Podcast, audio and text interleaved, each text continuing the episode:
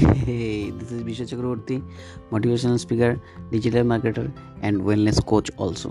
So আজকে একটা টপিকে কথা বলতে চাচ্ছি যেটা নাকি খুবই বড় টপিক সো বলাটা ঠিক হবে কি না জানি না কিন্তু আমি বলতে চাই তাও কথাটা হলো এমন যে টপিকটা ভালোবাসা।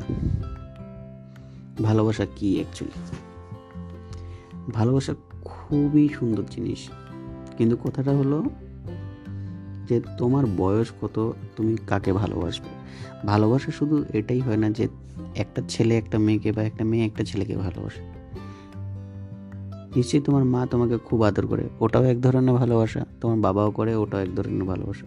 তুমিও তোমার মাকে বা বাবাকে করো, ওটাও ভালোবাসা। ভাই বোনের ভালোবাসা, সব ভালোবাসা, ঠিক আছে।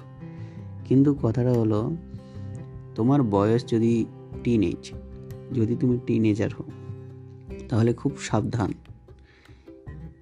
এই জায়গাটা থেকে যদি তুমি পার হতে পারো, তাহলে তোমার জীবনের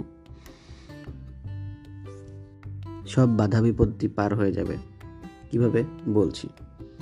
কারণ, দেখো, তোমার বয়স এখন মেবি যদি পনেরো হয়, চোদ্দ হয়, তো তুমি অ্যাপ্রক্সিমেটলি নাইন টেন এমনই ক্লাসে পড়বে আই থিঙ্ক সো তো ওই সময়টা থেকে ঠিক পনেরো বছর থেকে কুড়ি বছর পর্যন্ত তোমাদের সবচেয়ে পিক টাইম থাকে তোমরা তোমাদের লাইফে কি করবে ওটা ডিসিশন নেওয়ার। আর ওই টাইমটাতে যদি তোমরা ভালোবাসার পেছনে বা আজকালকার সো কল্ড কম্পিটিশনের দুনিয়াতে মাই বিএফ মাই জিএফ এগুলো নিয়ে থাকো, তাহলে কিন্তু লাইফ স্পয়েল কেন স্পয়েল কারণ I had also a very bad experience already in it okay so এটাই বলার ছিল।